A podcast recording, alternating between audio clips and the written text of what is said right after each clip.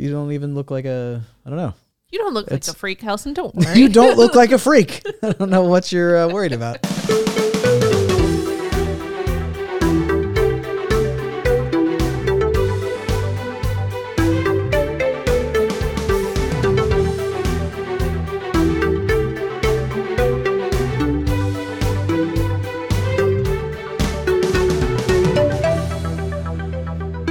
So, oh God, oh God, my legs, my arms, oh, I'm dying.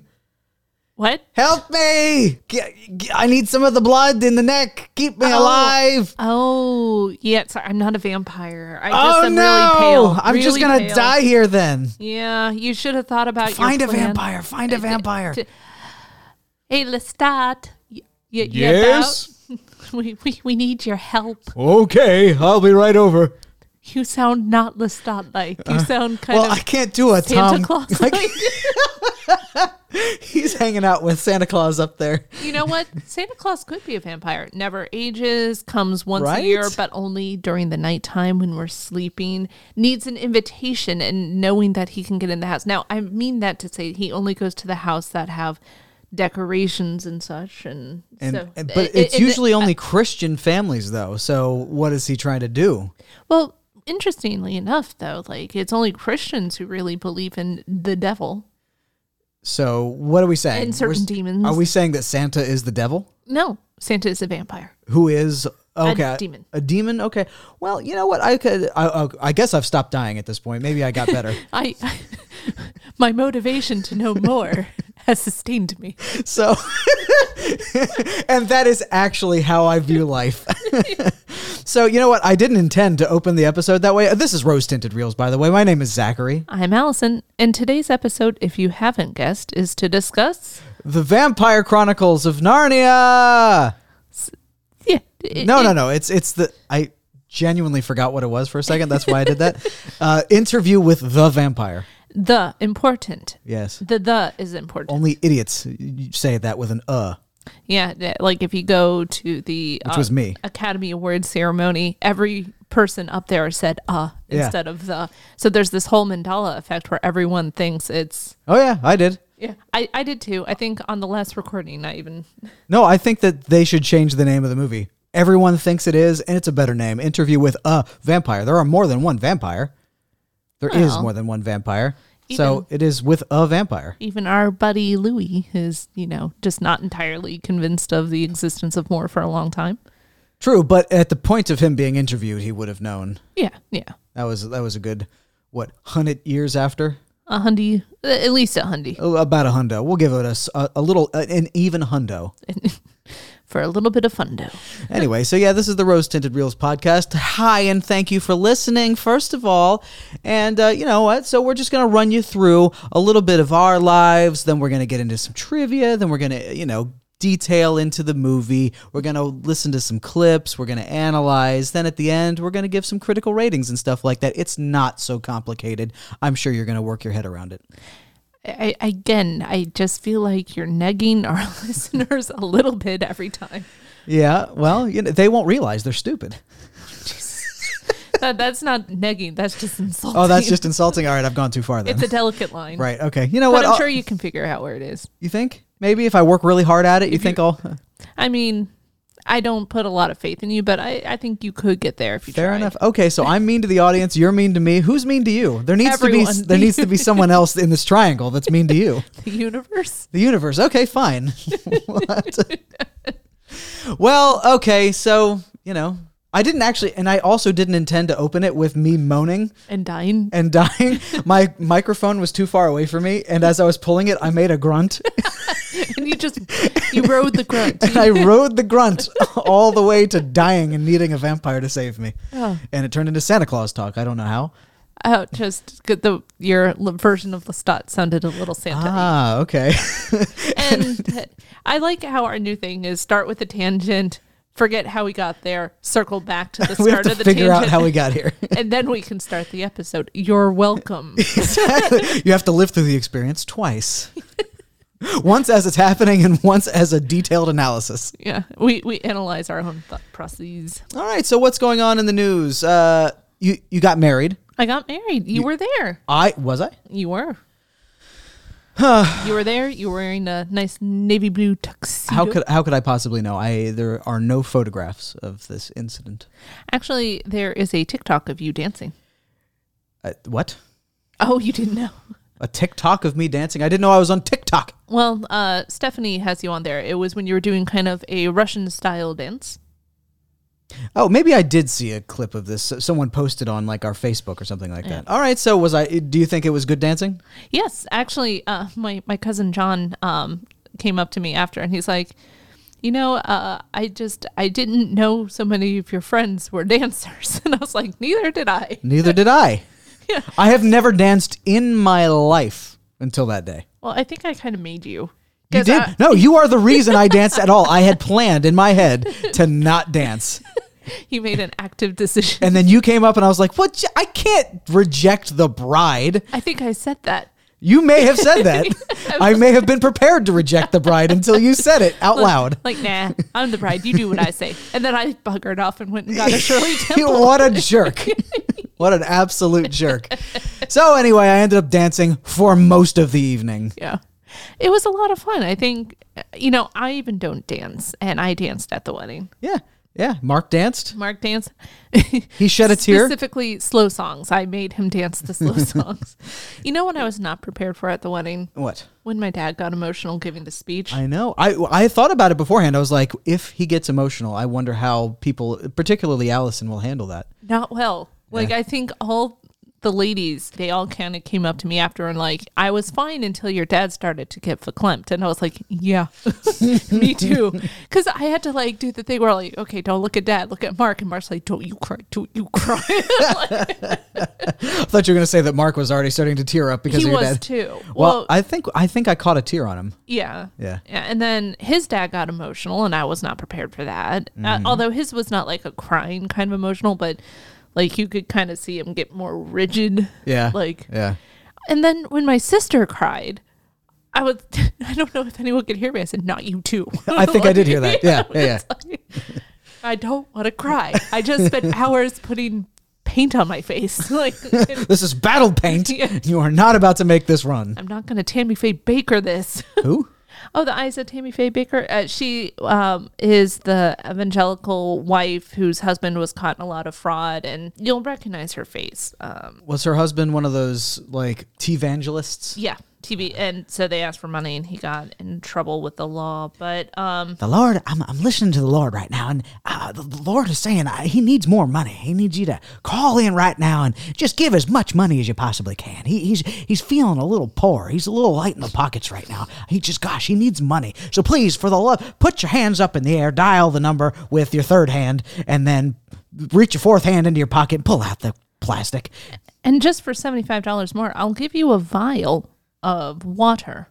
I- It's from Evian or Le Crystal Geyser, but also blessed by Jesus. Yes, Jesus came down and. But you can't do anything with the water. You just have to have the water. Yes, you, if, what if you drank the water and it gave you superpowers? Yeah, but they don't want you to do that. So the faith is just having the water. That's putting a lot of faith, if you will, into the people that you're selling this to because you don't want to give them superpowers, but you're obviously giving them real holy water. So if they do drink it, they're going to turn into superheroes. Yeah. And and you can't have that because then you're putting them in contention like demigod status with Jesus, and that's going against the the Christian faith, I feel. That would be a really interesting plot device for a comic series. I feel like that's true. Patent pending, patent pending. patent pending. no, imagine that. Like, and you had to like you had a bunch of new superheroes sprouting up, and they had to go to war against Jesus. we could call it uh, The War Against Christianity. that won't be the name of the comic book. I like it. anyway, um, so yes, that that's a lot of personal news. Also, Mark got his second dose of vaccine. Nice. So did I. Ooh, how'd you feel? Uh, fine, actually. The second dose did not do nothing to me. Didn't even hurt my arm. Ah. Oh, The first one did, did put- they miss? got me in my neck. My neck's been sore as hell. no, yeah, they, the first dose I got, like I couldn't move my Mm-hmm. arm above this. It was really painful. The second dose didn't make me feel bad. Didn't hurt my arm. Didn't do nothing. Mark's was kind of the opposite. He had um, soreness in the arm in the first one, but this one, he was knocked out for about 48 hours, just really tired. Um, and his lower back hurt, of all places. But he's doing fine now. He had a little bit of dog therapy. Well, that's good. I yeah, I've heard that it's it's kind of the reverse. If you've had COVID, the first dose is the worst for you, and then Mm-hmm. the second dose is fine. If you have not, then the first dose is fine, and the second dose is worse. Oh, I think both just made me a little sleepy, but I was otherwise fine. Yeah, the first one didn't do much other than hurt my arm. It made me kind of feel lightheaded Mm-hmm. uh, for a day, but that was kind of it. So, um, podcast news. I have to re-rent this movie, by the way. Hang on, hang on, hang on. I wanted to, I wanted to talk about your marriage more. Gosh, Oh, sorry, I feel like your sorry. your marriage I'm hasn't rushing. your marriage hasn't gotten enough airtime on this podcast. I feel like so. I, I'm trying to give it a little bit of light. Jeez. Oh, sorry. Sorry, go on. So- I'm so private about it. what anyway, so I just wanted to say, was that laugh? I don't know. so I just wanted to say that this is uh, probably the best wedding that I've ever been to, or at least it was my favorite wedding because this is the first one that I cared about both people getting married. Aw, Right? that's sweet. Thank you. Yeah. Yeah, I, I've gotten a lot of positive feedback. And I, you know, part of it is I think this is kind of the biggest group event kind of had after um, COVID times hit. Like, this has been Yeah. like one of the bigger events. And It was so the first time I'd eaten inside since the whole COVID thing. even at home, you take your meals outside. Yes, I eat in my backyard consistently. I don't want to breathe on myself. Also, I have to say, the chef over at the Tidewater Inn, really good chef. Yes. Yeah. So, Yeah. Top uh, top notch stuff. And uh, you know, what a what a guy or girl It's a guy. or a woman I met him. or lady It's a guy. or female. It's a gentleman. He's a gentleman. Okay. He, he identifies as gentleman. So I think the best part of the the ceremony was when the your officiant, your Jewish Muslim priest said, Mm-hmm. Oh, Michelle, yeah. said marriage Marriage is what brings us together. to die. And wow. True wow. I didn't think that you'd have the balls to do that. Oh, I asked her to. Yeah. Yeah, it's uh, when we were working on the scripting. She she offered, and I was. She's like, "Well, I I could do that." I'm like, "Please do that," because I don't think anyone will anticipate that. And I did not. I I didn't want too many people to know exactly the ins and outs of the ceremony. So there was a couple things that I threw in there like um when the wedding party was entering it was to the same song that the wedding party entered into in the office for Dwight and Angela's wedding, the uh, Sweet Child of Mine, the Okay, orchestral- so was that when I was entering? Yeah. That was playing? I did not hear the music, so I couldn't get the joke. And then um, when we were, m- I was walking up with my dad. It was storybook story from The Princess Bride. Ah, okay. Y- There was a lot of wish fulfillment, I feel like, in this thing for you. Mm-hmm. Because you also, I feel like the whole like reception, especially when you were dancing, it felt like the ballroom scene of Labyrinth. And then they played the song from that, scene, Yes, I which know. I also requested. I know. I knew it. the whole time I was sitting there, I was like, wow, this is just her. come. she's fulfilling all types of fantasies right now. Yeah, it's true. It, it was all about me. It was all about ye. So, did you feel like uh, was it good? Was it good enough for you? Do you feel like th- you, you Sorry, missed out on some things? Was it good? Was it Did- good? Was it good enough for you? Did it meet your expectations? yeah, it it exceeded. I I cannot say enough nice things about the um, event planning staff at the Tidewater Inn and um, Melanie, who is the event coordinator there, just did a phenomenal job. Mandy made those beautiful um, seating paintings that had the different Right? Yeah, zodiac the star signs. Yeah. Yeah. Yeah. and um even the cake like apparently no one ate the cake after the cake cutting but I didn't see it. oh, okay Didn't know of its existence really. oh, okay yeah when we were doing the cake cutting a couple people kind of came over but not a lot of people Honestly, I don't know what I was doing at the time, but I don't think that there was somebody like a, a carnival barker that was saying, "Hey, there's cake over here." yeah yeah Uh, so I didn't really know about it. So there's a whole lot of it in my freezer because uh, the cake topper you save for um, your your one year to eat. Isn't it made of plastic? No, uh, like the so the the cake was in rounds, and so that the top round is kind of a small portion that they Wasn't that the character from Indiana Jones too? short round. Oh, okay. Excuse me. Um, so there's a little bit of cake that's in in our freezer that's meant for our anniversary. Gotcha. I didn't know about that tradition. But Yep. then again, I've never been a married man. So on the One Flew Over the Cuckoo's Nest episode, you mentioned that your wedding band was going to be hammered by dwarves, by magical dwarves. Yeah, yeah, and the incantation within only illuminates the uh, um, flame. See, I really like this. It's a it's a pleasant idea, but I haven't seen it. Do you have it about your person? Uh, no, uh, what? I I had a radiology appointment, and you can't really bring metal near those. True, but uh, so you just left it at home. Yeah, because I didn't want to leave it somewhere that I might accidentally I gotcha. forget. Whew, that's some aggressive nodding. I gotcha. I'm moving the entire boom arm with my head. like I, I'm fatigued watching that. So also, uh, so I have some other of my personal news. Away, let's get away from wedding related stuff. You got married, Get and away that's from nice. me. Get away from me. Oh, excuse me. I'll Yeah. move No, over no, here. not like physically, Oh. but the, the topic. Let's talk about you. Yeah, let's talk about me. Let's get away from you. God, so much talk about you. So boring, Jaw. I Anyway, agree. but I feel like I was too hard on Father of the Br- Bride. Were you? I feel like I was. After you had the wedding that you enjoyed, did it make you think of it in a different way or or was it just not No. as bad to you as Best in Show?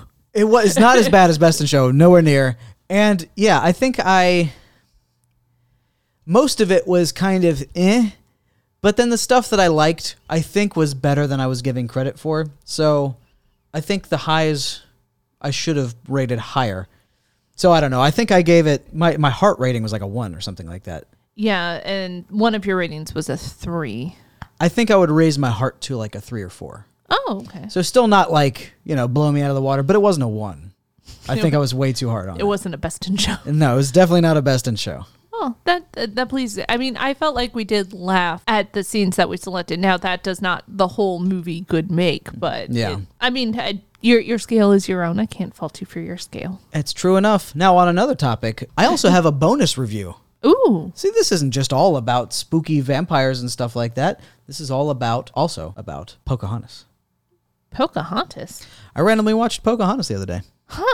You, you just were like, you know, I want to know why everyone hates this film. I hadn't seen it since I was a kid. And yeah, so I kind of, I, w- I was, I figured there'd be racism and, and mistreatment of cultural identity and things like that. Not to mention just gratuitous historical inaccuracies.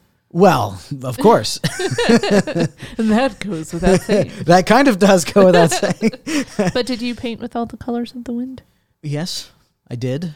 I painted with all the colors of the wind, and what was the other one? A Just Whole Around- New- No, that's a different movie. Just around the river bend. Just around the river bend. Yeah, that was a good one.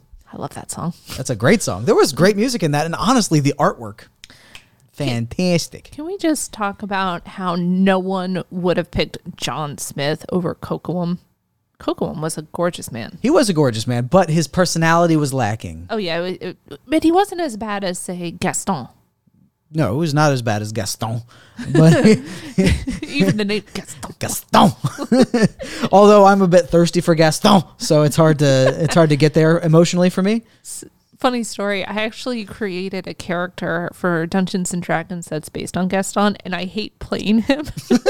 You just don't like to embody that sort of personality. oh yeah, like he, he brings that small dick energy real hard. what are you talking about? He's got the biggest big dick energy in the world.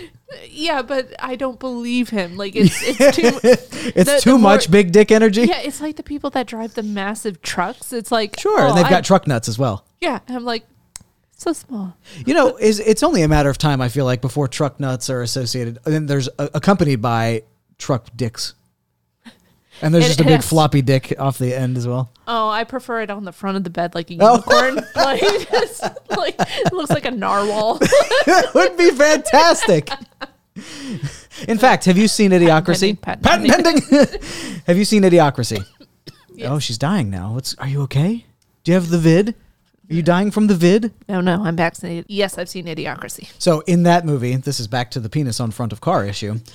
Um, and, and near the end of the movie, near the end of the movie, he's being chased around by a huge monster truck with something on it trying to murder him, and he's got like this tiny little car with a floppy like dildo thing on the front of it. so I feel like they that was the beta test For for, big dick look. cars. Yeah, for big dick cars. So I feel like this this should be a thing. Branded Mike Judge gets the the, the patent on this. Big Eh. dick cars. big dick cars, and I feel like that, that's a that's a real thing. Anyway, so back to Pocahontas, the racism. Yeah. Let's discuss the racism. For the love of God, two white people, if they can't discuss racism with a degree of accuracy, I don't know who could. Well, you're So- also um, Zach also has uh, heritage. I sure. d- Well, I I do. I don't look it. Yeah, you do not I absolutely. do not look it. My name is chiseled in in a wall of the Native American Museum. Uh, because I'm I They did their own fact finding.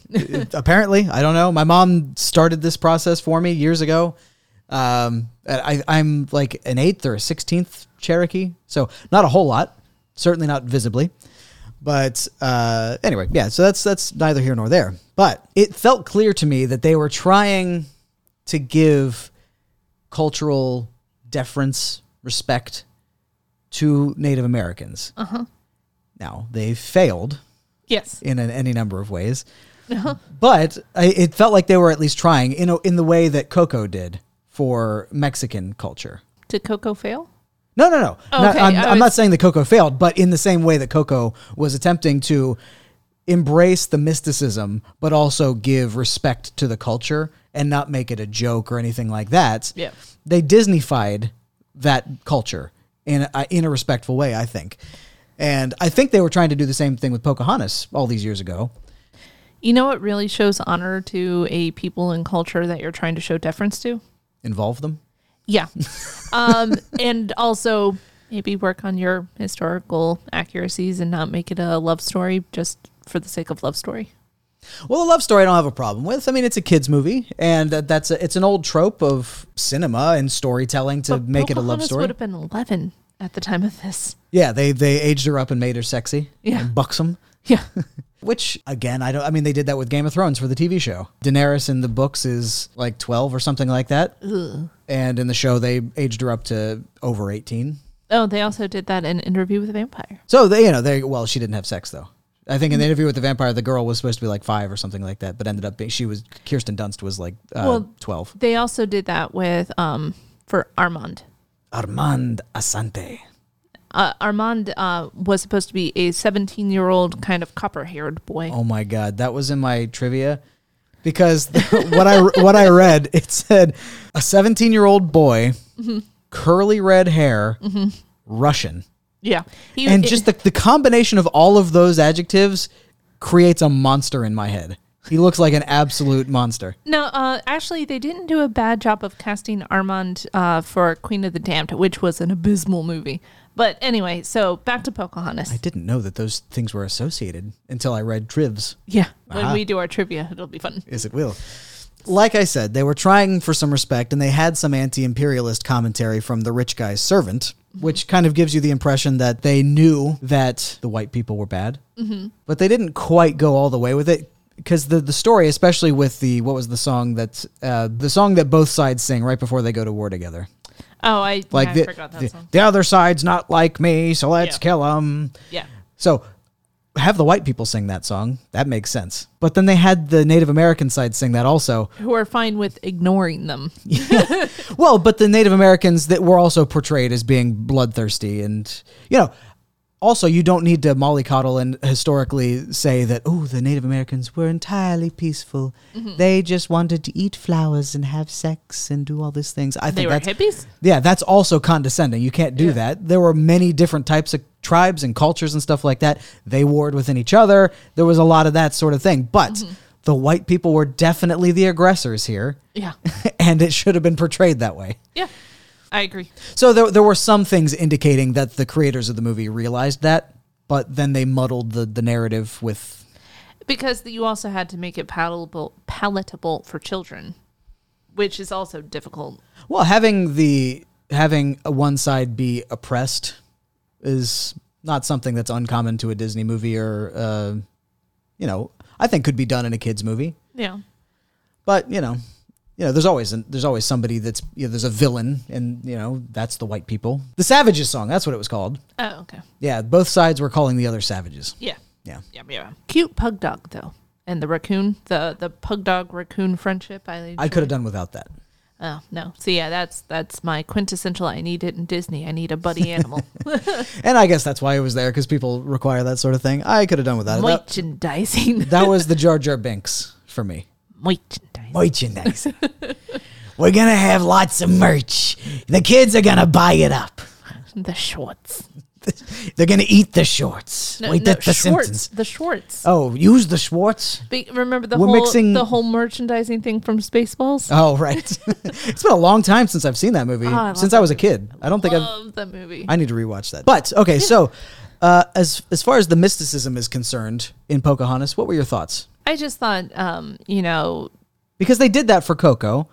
They they added the magic and the mythology of certain Mexican uh, myths and legends, like the Day of the Dead, and and yeah, and they portrayed it as something that's real and you know vibrant magic and stuff like that. I I really loved Coco. Uh, I thought they did a phenomenal job, but it I liked the the storytelling, um, in particular the you know the way that it was following the little boy, and there was no element. Well, there there was the love element between the great grandmother and the true singer. Also, John Smith was Hitler's dream, and I'm not sure why they went with that design. Blonde hair, blue eyed. Yep, voiced by Mel Gibson. oh God, it's super Hitler dream. So So that has been unrelated Disney to purify us before we get into our demonic vampires. There we go. All right. So, do we have any comments that we'd like to discuss from the RTR community face place? Uh, just a reminder, please review us, get the word out, share the love. We we do have um, Specifically, five star review us though. five star, yes. If it's- Unless it's a ten star system, then give us ten stars. No, five stars only. if it's out of fifty stars, I want five. That y- you're you're you're hurting us. Oh, sorry. Ma- max out the stars. Sometimes my dedication to a bit will sometimes be a detriment to this podcast. Also, um, I will say that uh, we are getting more people on the RTR. RTR. I saw a few people join recently. Yeah, we had six new members. There was an influx. It was. So welcome. Welcome, welcome. in. Willkommen. Yeah, just uh, keep joining the RTR community faceplace, keep discussions going, and help get the word out. You can also help us by just recommending our podcast to a friend. Just spread the network. Yeah. We're going to spread this baby out. Join the RTR, leave us a five star review on Apple Podcasts. It all sounds very similar, like a rhymey sort of way, so it should be easy to remember. You would think, but Leave our a five listeners, star. Join the RTR. you'd think it would be easy, right? Not for our listeners. They're, they're a little, uh, little slow. Maybe you should write a shanty. I should, or the listener should. You should. What should I write a shanty about? Joining the RTR, leaving a five star. The RTR, you leave a star and come listen while you drive your car. Was that good? Yeah. That's the opening, anyway. you, you help us improve it. Write the next lyric. anyway, all right, so let's go into Act Two Inside the Real. Yep. We uh, 1994 is the year that this released. So uh, let's start with the synopsis. All right, so what is the real synopsis for this bad Mamma Jamma? you all right? Yep. A vampire tells his epic life story: love, betrayal, loneliness, and hunger. There's a word missing from that, and we may get back to it. Um, do you want to hear my bad synopses, or do you want to start with your bad synopses? No, you can go first. Uh, I think Lestat sums it up best. Oh, Louis, Louis, still whining. Louis, have you heard enough? I've had to listen to that for centuries. That was a funny moment. No, uh, my bad synopsis, but very accurate, is somehow a slave master is the protagonist. yeah. So trivia, Let's move on to trivia. How many trivs do you have? A lot?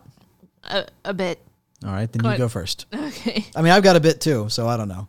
My guess we're probably gonna aggie each other. All right, I'll, I'll do my best not to Aggie as long as as long as you try your best not to Aggie. So um, Anne Rice openly protested against Tom Cruise being cast as Lestat.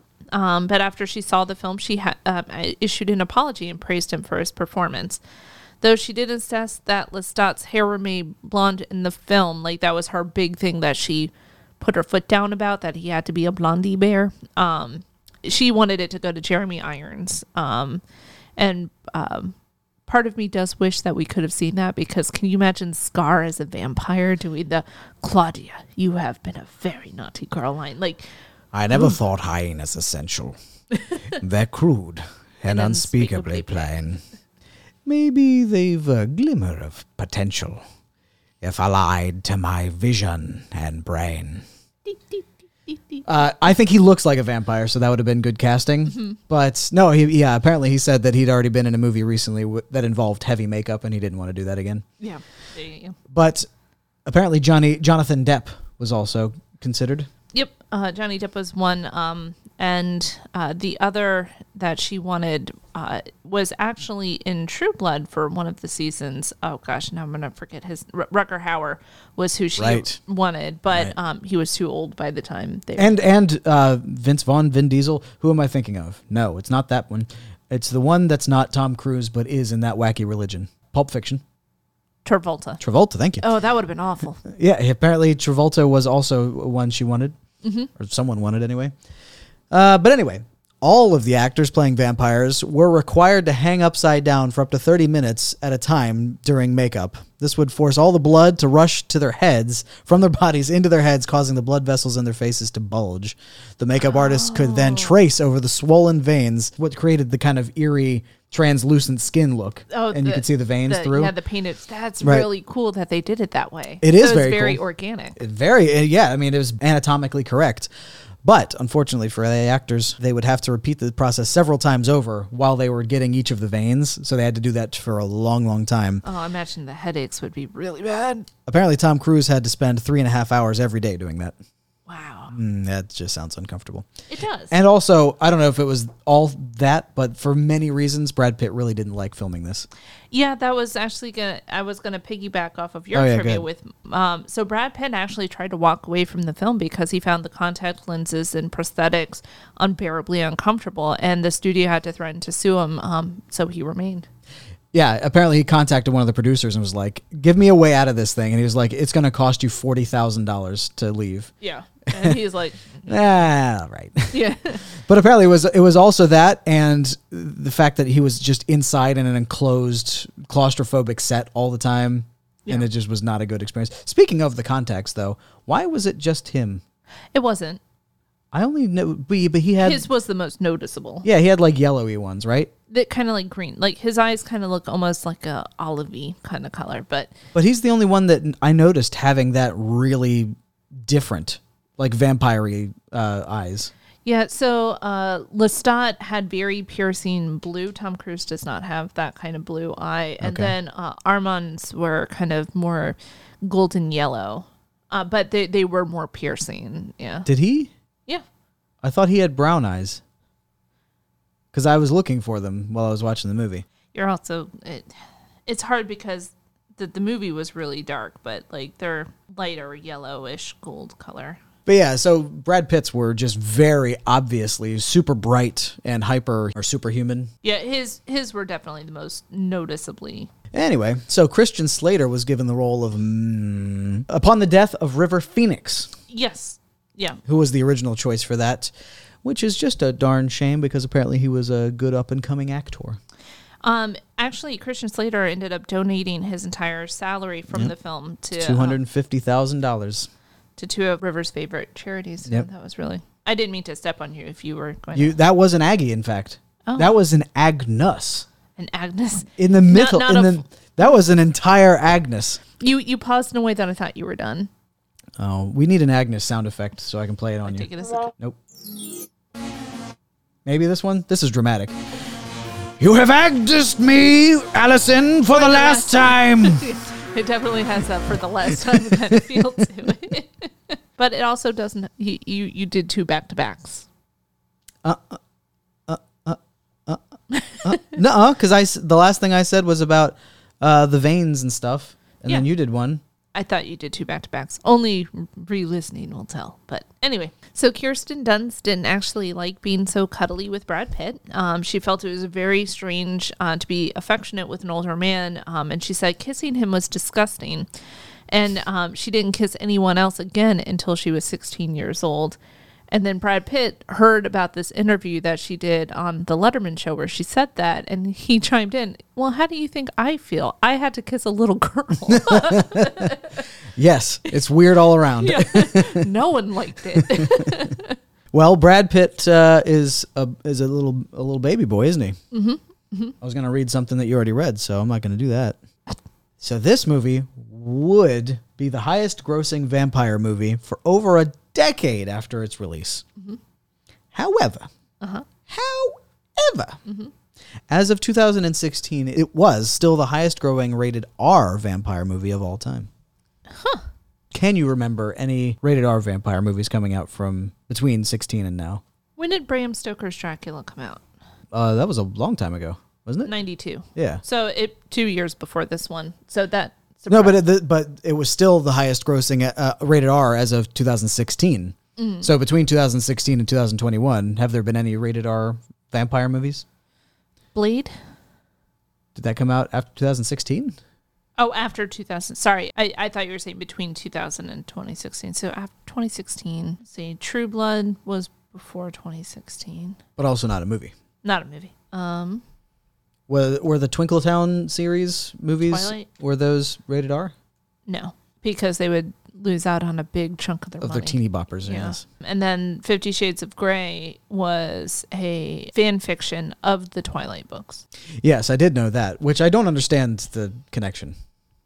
But I haven't read or watched any of the Twilight movies except for during a Riff Tracks a thon Line. line. so I don't really know anything about the story. Uh, but I also don't know anything about Fifty Shades of Grey.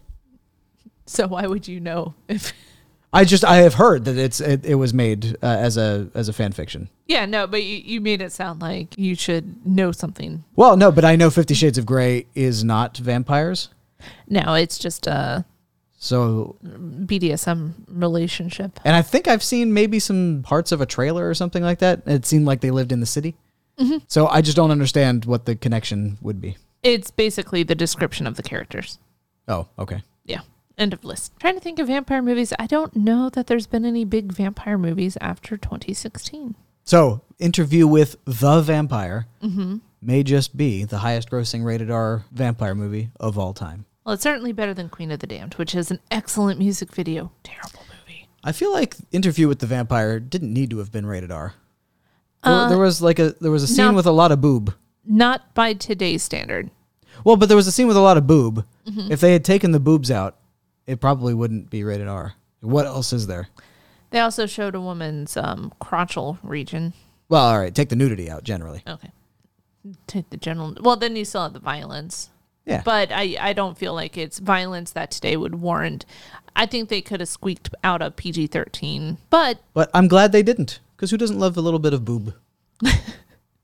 just just a smackering. A smackering of boob.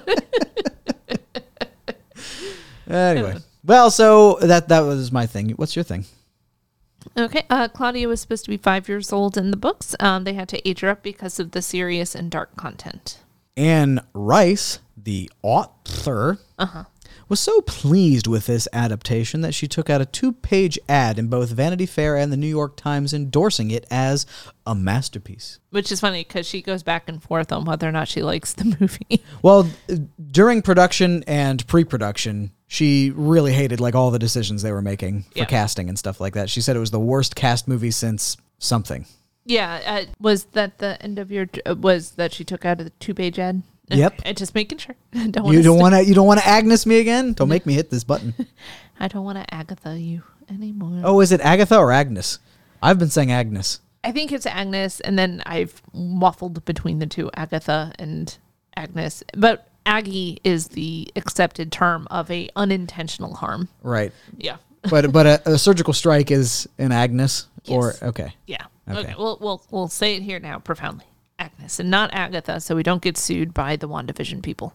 So, uh, in the book, Armand is an auburn haired vampire who looks to be about 17 years old, but the filmmakers threw this out in part to avoid um, the sexual overtones um, of a clearly adult man um, and a character who looks like a teenager. The filmmakers cast the Spanish Antonio Banderas uh, to give the character an exotic old world magnetism.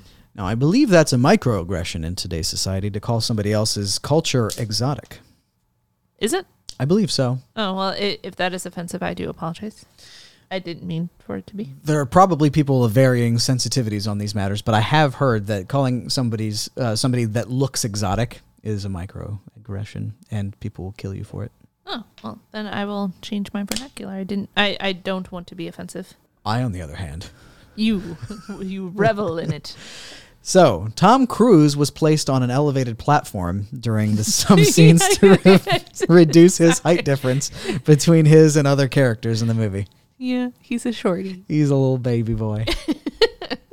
but it's fine to be short, but the fact that he gives himself platforms to stand on, just be short. It's all right. So the thing is, uh, like they've done this with other actors, like Danny Trejo and um, with Lawrence Fishburne. They they want them to be more intimidating, so the height is added to give them a sense. See, you've said Lawrence Fishburne before.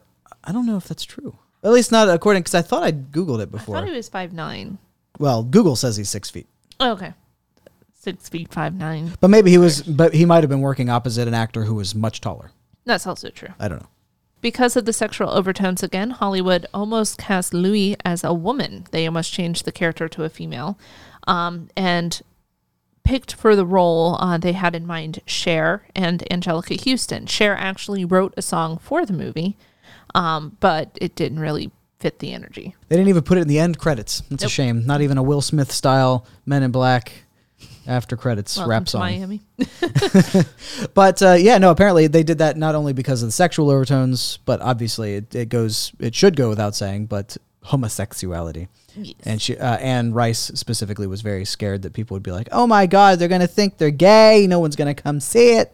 Which, you know, honestly, funny story about uh, young Allison watching this movie, and I don't know if this is the right place for it. If there's if this isn't the right place, there is no right place. I never really like so I picked up that there was something romantic in nature happening or some kind of loving affection, but I this was when I was young, naive Allison and never really could attribute what that was. But I was I was fine with it, but like I, I never was like, oh, they're boyfriends or something like that. But adult Allison watched it again recently for this recording, and I'm like, oh yeah, totally, totally can see it now. there was so much that was homoerotic between uh, Louis and Lestrade or Lestat. Let's start. I want to say Lestrade because I'm a very big Sherlock Holmes head, Ah, but your home head. I'm a Holmes head. but yeah, so it's a lot of very homoerotic stuff, but it never really developed into what I saw to be a relationship between them. I mean, it in a way, like Well, I mean, there was a relationship, but not a romantic one. like Lestat and Louis, like the the way Lestat was like, well, this is our daughter now, and Yeah. like you know, he was trying to make it some kind of family Right. unit of some kind, whether or not it's romantic in nature. I, I I got that more for Armand. Armand seemed really Yeah. thirsty for Louis. That I did pick up on. Yeah, that that was that was very obvious. Like he he wanted a piece of that. yeah. It- oh gosh, and when they got like so close, like when he's like whispering at Armand, like I'm like Yeah. I'm like just just kiss him. You're about to just kiss. Give him a peck. yeah, just a little bit. Start with a peck. Give him a thrill. thrill. uh, well, Tom Cruise wanted a private set, so tunnels were built to escort the actors to and from the set. This was done so that they could hide the vampire makeup so that it would remain a secret, Fun story. which I just don't understand. This is not that, this movie is not that big a deal. to you. to whom would it be a big deal? I don't understand what that secrecy was about. Like, this isn't a Marvel movie. right? so funny story. Um, Armand uh, Antonio Banderas was actually coming home from um, work one night in the hotel and was taking a lift and was in there with a bunch of uh, Japanese tourists. But he had the hair extensions in and he had the nails and the makeup was still on him, and they're all just kind of looking at him like. And he said they were Japanese tourists, and he's just like, "Oh, I, I'm in a vampire movie," and they're like. What? And he's like, vampire. And they ran away. And they're just like, sure, buddy. Sure. the weirdo. Look at this fucking guy over here. God. anyway, all right. So the estate of Louis in the beginning of the film was the historic Oak Alley plantation. used in every movie that takes place in Louisiana. Well, but it is located in Vachiri. Vachery? Battery Duncan. Vacherie or Vacherie, Louisiana, uh, which is near New Orleans. The plantation's guest book is on display and was signed by both Pitt and Cruz. Now, my question is why do you want that? Why do you want to sign that? Sign a guest book. In a plantation place that used to house slaves? I mean, That seems like, why would you want to be part of that history? well, it's the same people that have Confederate flags. And, But Brad Pitt and Tom Cruise don't do that. well, they also probably, you know, if it's a historical bed and breakfast type place, like it, I, d- I don't know. I don't think they probably thought about it I It- know. Neither did this movie. or in rice. Probably not. no. I can't speak for her. I haven't read the book, but this movie absolutely did not care that there were slaves in it and that the main character was a slave master. He came back at the end of the movie in modern era. Did not acknowledge the fact that he used to own slaves there or anything like that. Just went up, talked to his buddy, and was like, "All right, I'm out of here." it's so wild to me that they didn't touch that at all. Yeah, I, it, it wasn't, I guess, the uh, the focus of the, the film. you don't have to make it a focus necessarily for the whole film, but for a scene, you can be like, "All right, let's let's let's acknowledge what the what- fuck what I'm happened doing. here." Yeah. Something I feel ba- of all the things I've done, I still kind of feel bad about this one. exactly. Anyway, uh, that's my thing. I'm gonna bring it up again. Don't worry. so uh, Lestat, um, at the throat cutting scene, uh, they actually had a robot Lestat. Robot Lestat Yeah. just sounds funny. I'm sorry, I didn't mean to laugh. No, no, it's a, like they had him on the kind of. It was a practical effect that they used to kind of give him the the writing, bleeding, dying motions. At what point? Because when she first cuts his throat, it looks like it's Tom Cruise Mm-hmm. with a prosthetic on his neck and and blood's c- coming out. So when he drops from that to his fours, he becomes robot Lestat. Oh, interesting. Well, uh, do you have a timestamp for that? Because I'd like to watch it again. Uh, I do have a timestamp for that scene, I believe. Actually, ooh, no, I have one that happens just after. We'll figure it out. We'll figure it. I, we're very bright. I think we can do it. Our listeners, on the other hand, Uh, Stop it. Oh, that's yours. Okay, so mine tensions developed between Tommy Cruise and Bradley Pitts over the latter's alleged poor personal hygiene. According to Cruise, his co star didn't use any deodorant, and the resulting body odor became noticeable. Uh oh. Which I believe of Bradley Pitts. Not only did he. His pits. yes. It's in the name, really. he should have been warned. but uh, no, I mean he he looks he seems like the guy who would adopt He- a he would seem European. like he'd be smelly. he, no, he seems like he would adopt a very European French outlook on life. And as we all know, the French don't bathe. What? Moving on. Um, Uh, what's your next trivia? excuse me. Your next trivia, No, no, please. no, I no, think we no. need to move on from this. Just accept everything that was said and move on. Please move on. I'm begging you to move on. No, look, I've already admitted that I have a tiff- Casual hatred. a Of, uh, casual hatred of the French. you're like Eddie Izzard. They exactly, and everybody could else be in the a world. little spiky. Fucking French. yeah, everybody but the French hate the French. And don't even the hate the French, French. ma- Are you French? Yeah. Well, on my mom's side. I have a There you go. little Bit, yeah. it's just a, a little schmackering. a little schmackering. you like a schmackering of French and a schmackering of boob. Only one of those things is acceptable. Why can't they? What if it's a French boob? It's iffy. There were two Oscar nods, but no wins for this film. Uh, Dante Ferretti um, for art direction and uh, Francesca Lo Scheibo uh, for set direction uh, were nominated for the art direction, but lost to Ken Adams um, and Carol Scott for The Madness of King George. Um, I've never heard of that movie, but I have to say the set design was pretty good in this movie. It was, it was beautiful. Yeah. Um, and the other thing that it was nominated for uh, was for the original score from Elliot Goldenthal, um, but lost to Hans Zimmer for The Lion King. And you can't Well. really beat Hans Zimmer. I'm sorry, that was Yeah. deserved. yeah. um, you know, but it wasn't a total loss for the vampires uh, that night. Uh, Martin Landau won both um, Best Supporting Actor for his role um, as Bela Lugosi and Ed Wood. When Lestat and Louis were arguing at Louis's plantation, Louis says, The help watch them eat from empty plates and drink from empty glasses. They only did that in the book in order to fool Lestat's blind father. They would never have bothered to do that otherwise, so it made no sense for them to do it in the movie. That's not the only thing that didn't make sense that they did in the movie that they didn't do in the books. Take it away, Aggie. No, no. Just kidding. I don't actually have it. Oh, I was like, if you have something, I, No, no, this no. is the perfect pause to cut me off. No, no, you're good. You're good. Um, the other thing was the drinking of dead blood. Speaking of, should we move this table so that it sti- sticks out and we can actually face each other it, without it being co- like I have to like lean down like this to look over at you? Maybe at the the next recording, but I'm not saying right now, yeah, but I was like, I kind of we're, we're on a we're on a kick right now. Let's just keep going. Dead Muscle blood. through. Mus- yeah, dead blood. Um, so dead blood. Um, Anne Rice said would make the vampire feel sickly, um, but it wasn't fatal. It wasn't something that could kill them potentially. Um, but it became so famous in this movie um, that it actually has been reproduced in other vampire series like True Blood. yes. What is that? What is dead blood? Um, Just crusty blood? So, like, uh, it's blood that can no longer oxidize because the vessel is dead. And why does that why does that kill a vampire? It shouldn't have. It would just make them sick. Yeah, that makes sense.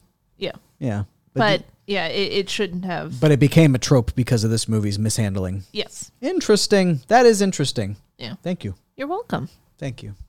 You're welcome. I have one more. I have dos Oh. sekis. At one point in development, the role of Louis, never mind, it's already there, homosexuals and all that. So I'm done. Homosexuals and all that.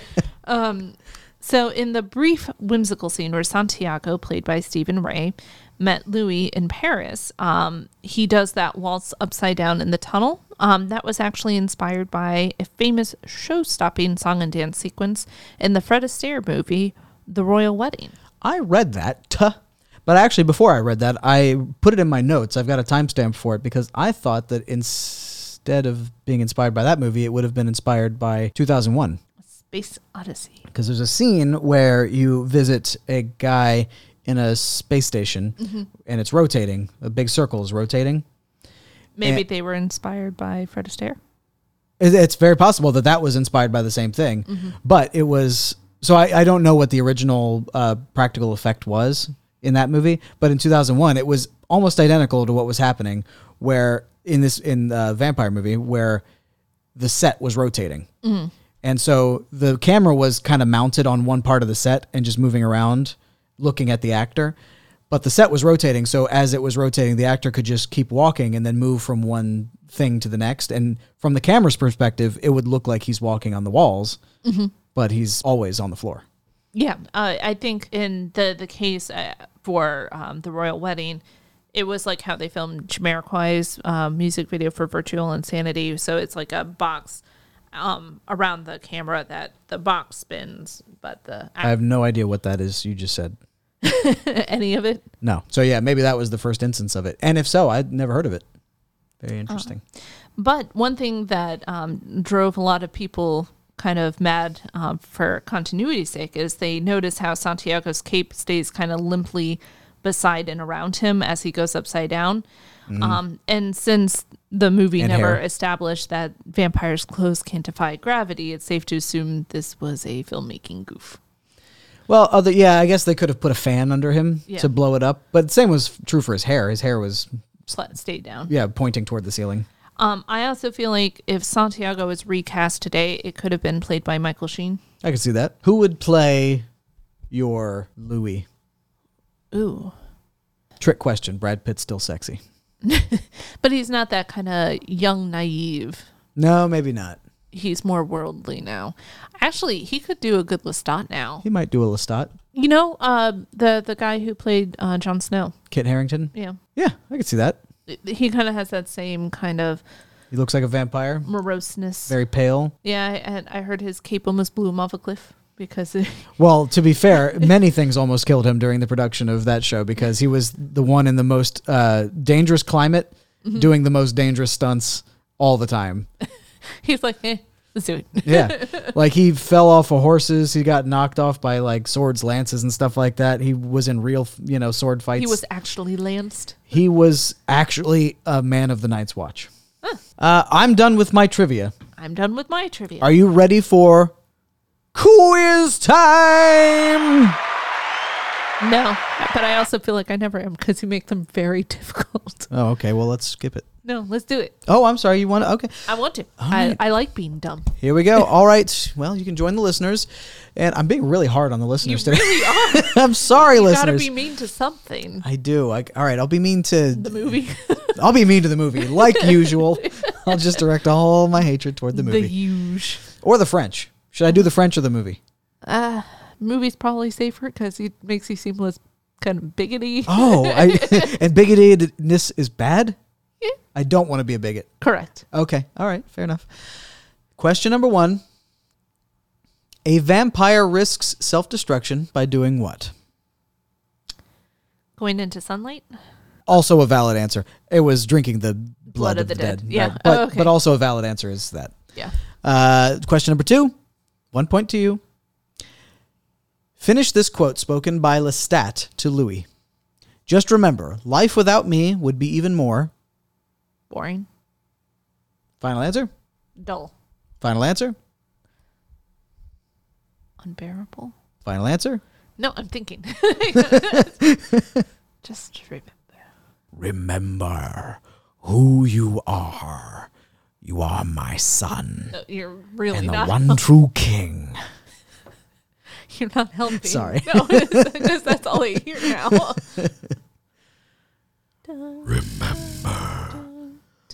Remember. Remember.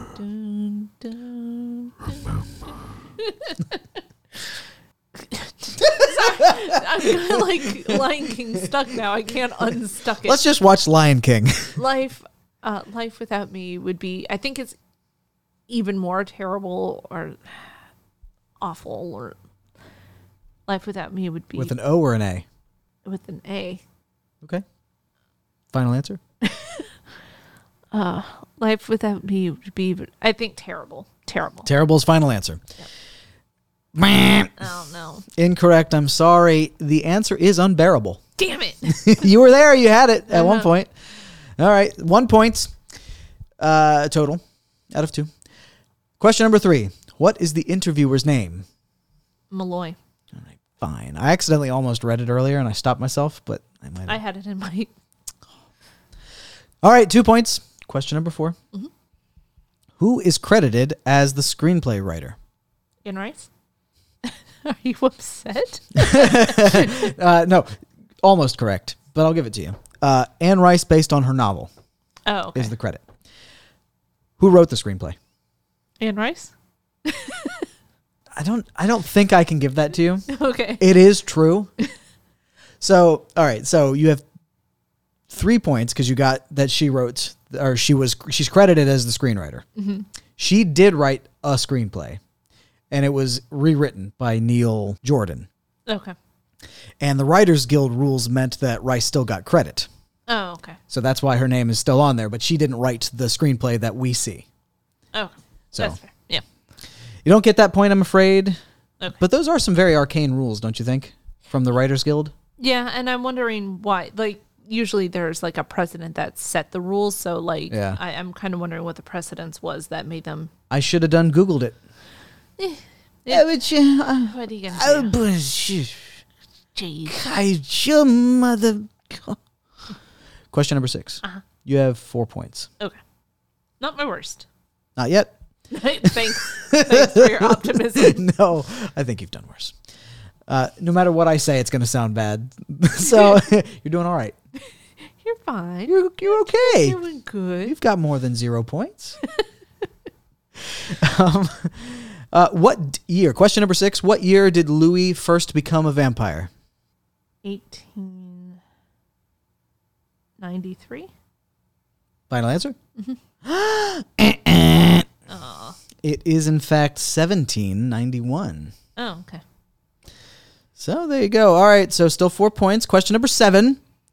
How long had Lestat been a vampire before turning Louis? This is a tricky one. Unless you already know the answer, you've got to figure a bunch of dates.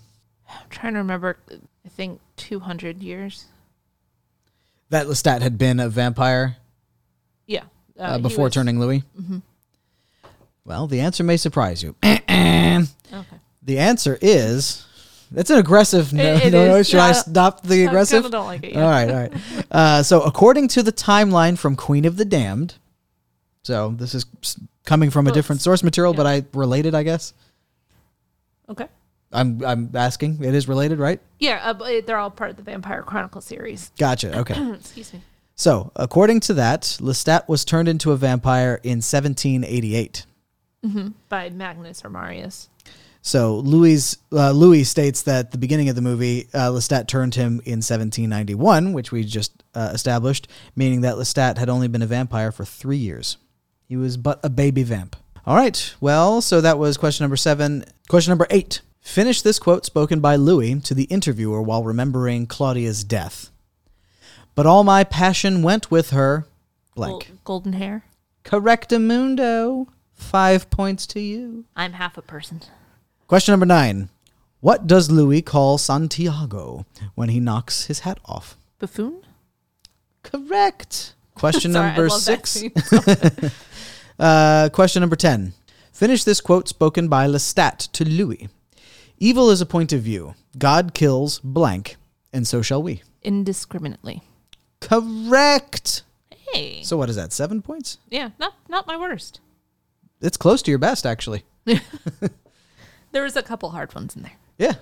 No, that was uh, that was overall really good. Again, I think maybe you only did better on Karate Kid. Karate Kid, and did you do well on Father of the Bride? I think I did very well on Labyrinth, and I don't. Maybe it was Labyrinth. and then. I don't remember you having a quiz for Father of the Bride because you couldn't. Find a Oh, lot of- probably not. Yeah. uh, Yeah. So we'll just consider that 100%. Yeah, Eh, there we go. All right. So Act Three, movie analysis. That's where we're going now. So this is where we're going to take the timestamps that we've written down, we're going to analyze them. And before we get into that, Allison has some ratings that she projected for this movie. Yep. Uh, my nostalgic rating on it was a 6.5 out of 10 um, with a real rating to match. Um, my Zach predicted um, ratings were a real rating of a 5 out of 10, but I thought he would heart it a 6 out of 10. Heart's a six, eh? Let me see if you're right. I always like to do this so I can laugh at you internally. Oh, interesting. All right. So let's get on to the timestamps. What's your first? My first is 304. And I would just like you to insert yourself in this scene. So you are Malloy. You're basically, you saw this person on the street. You like to collect stories of people and interview them and find out more about them because you find something about them you find appealing or interesting. And they go, I'm a vampire. It's okay. Well, how do you react? Because in this world, we're not supposed to know of their existence. So someone's doing this. Like, how do you just tell yourself, like, oh, okay, this is just a crazy person? Yeah. I So you did want think me to the tell you the story of my life? Like I said, that's what I do. I, uh, I interview people. I'm a collector of lives. FM radio, KFRC. You'd have to have a lot of tape for my story. Oh, that's no problem. I got a bag full of tape right here. He's aged well. You followed me here, didn't you? Yeah, I suppose I did. You, you seem very interesting. Something where you live? distinctly 90s is the cigarette. Just Yeah. a room. Oh, what do you say we get started? So, what do you do? I'm a vampire. That's something I haven't heard before. You, uh, you mean this literally, I take it? Absolutely. I was waiting for you in that alleyway. Watching you, watching me. And then So you he can't says- speak. watching you watching me. So Mm-hmm. he was watching Brad Pitt. Why? He just thought he looked interesting. That's so Weird. weird. Yeah. Well, I mean, uh, Maybe this was also a homoerotic thing. Yeah, he was the the thing about Louis that is very bizarre, and Lestat kind of says, you know, the dark gift touch us is all differently.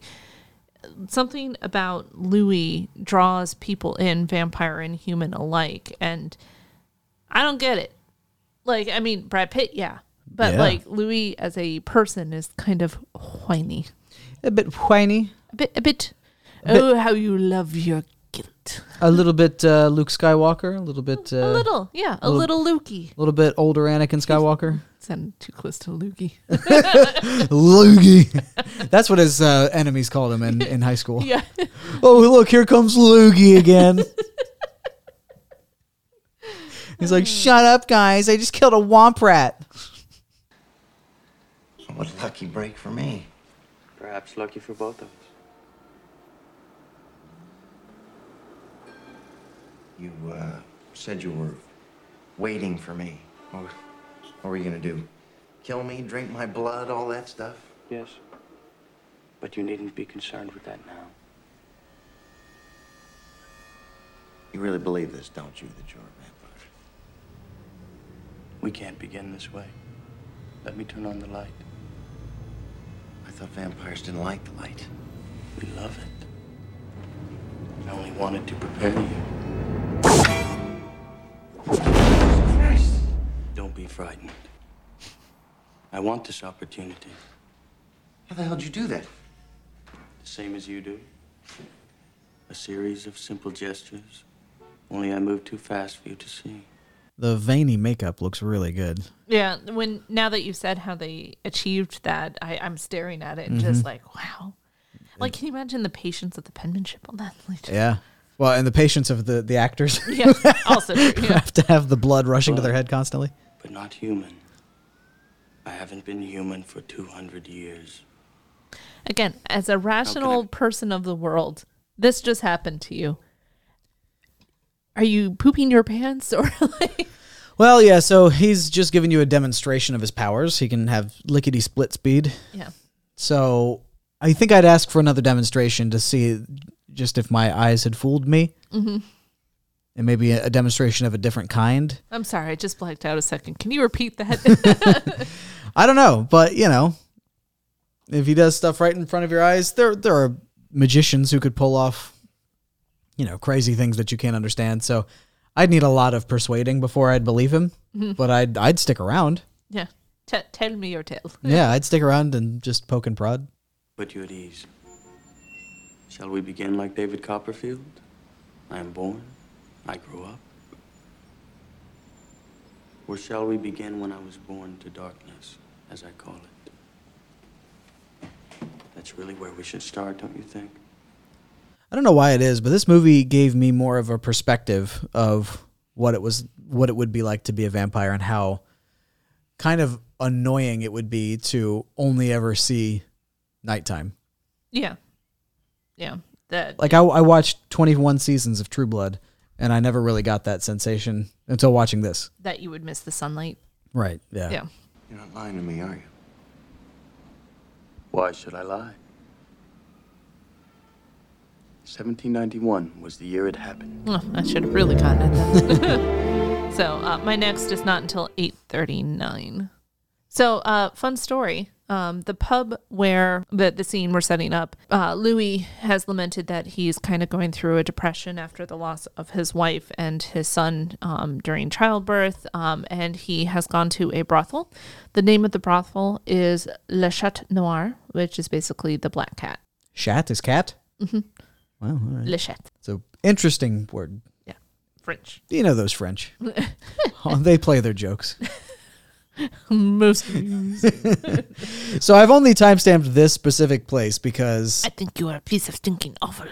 yeah, and that, that seems to have been dubbed because I think he said he dropped an f word. I think he dropped a I swear. think you are fucking awful. Yeah. So here, let's let's watch his mouth. I'm calling you a piece of stinking awful. That's stinking. And, and that also could have been a ratings thing. Like they were worried about too much vulgar language because F bombs are a quick way to jump up your rating. Yeah, but they were already an R. Like, how can't you just have infinite f bombs once you're an R? No, I, I don't know when the next execution happens. Like, because it has to do with language, nudity, and uh, violence. I thought basically after R, the only thing you could do to get yourself an NC 17 rating is just have too much sex. I'll have to look it up because I'm pretty sure violence can get you there also. Yeah.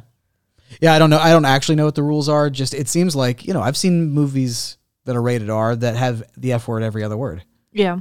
But I don't know how things were in the 94s.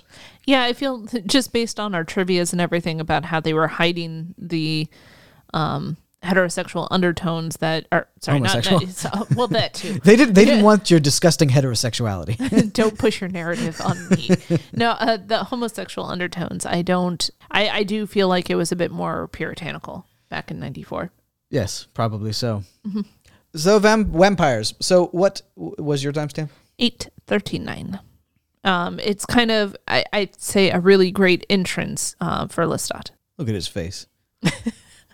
He does have some party lips. Like if he he would be the easiest man to transition. Don't you think? If he wanted that, If he wa- I'm saying if he if he wanted that, he would be the easiest man to transition. he's very fair. He is very yeah, he's he always pays on time, never tries to steal anything.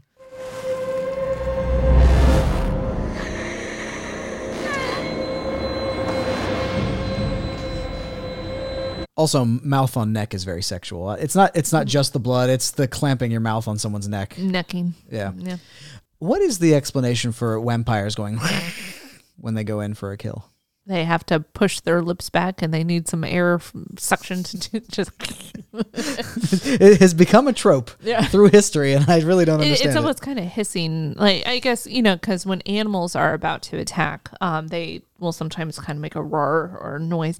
But that's because they It's- can't speak, and they can't like that's all they've got. But th- they try to uh, equate vampirism as k- kind of like an animalistic state. But that seems to be the only time that that happens to them. Also, Tom Cruise, to prepare for this role, watched a lot of uh, lions attacking zebras. I did read that. So maybe he's just like, I am a lioness. Maybe. And the slow flying up with this music and their loving embrace. and his yeah his eyes right there. It's very, very romantic.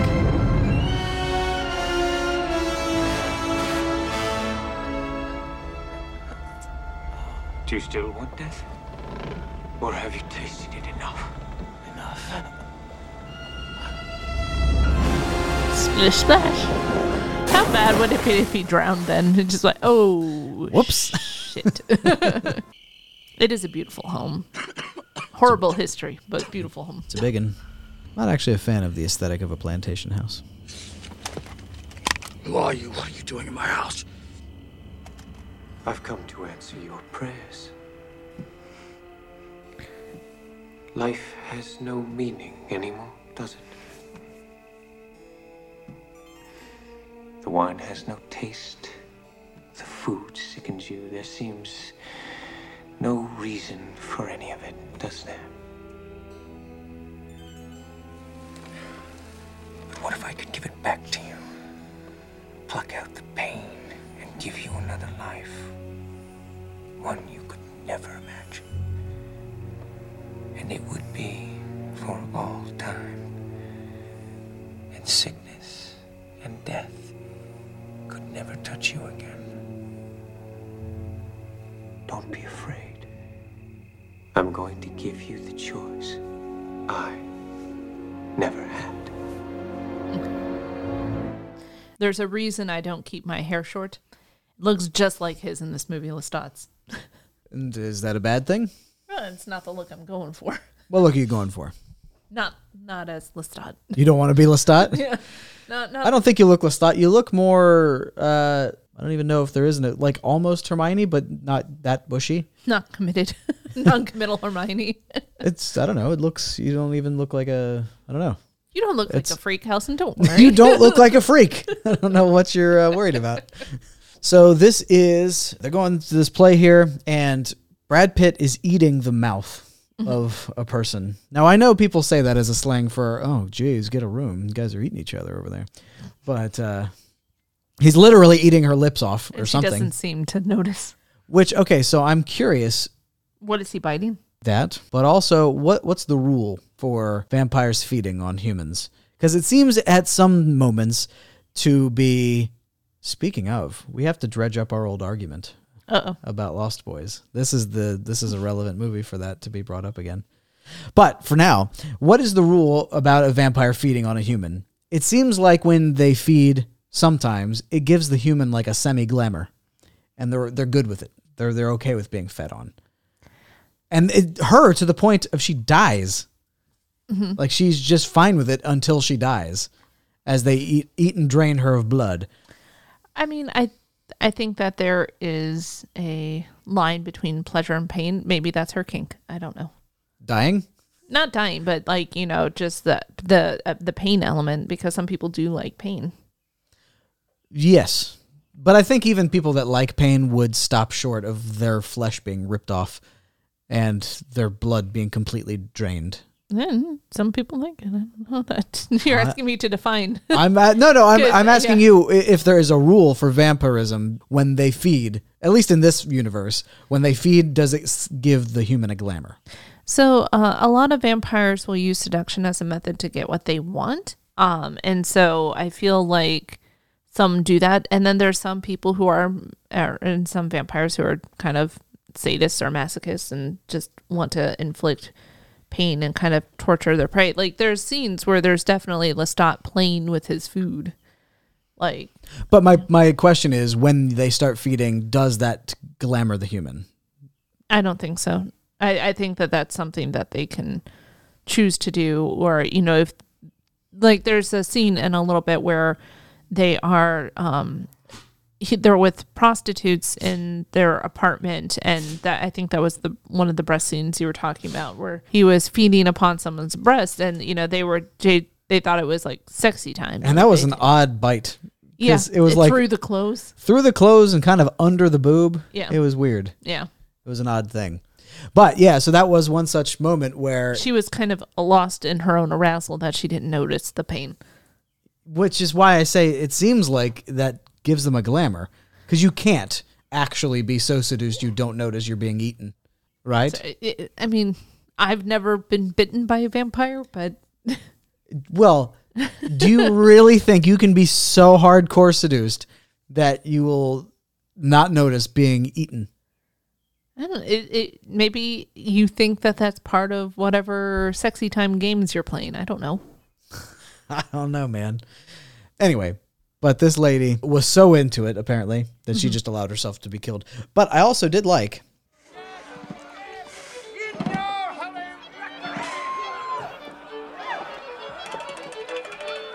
I just like that he- he's got vampire accoutrement.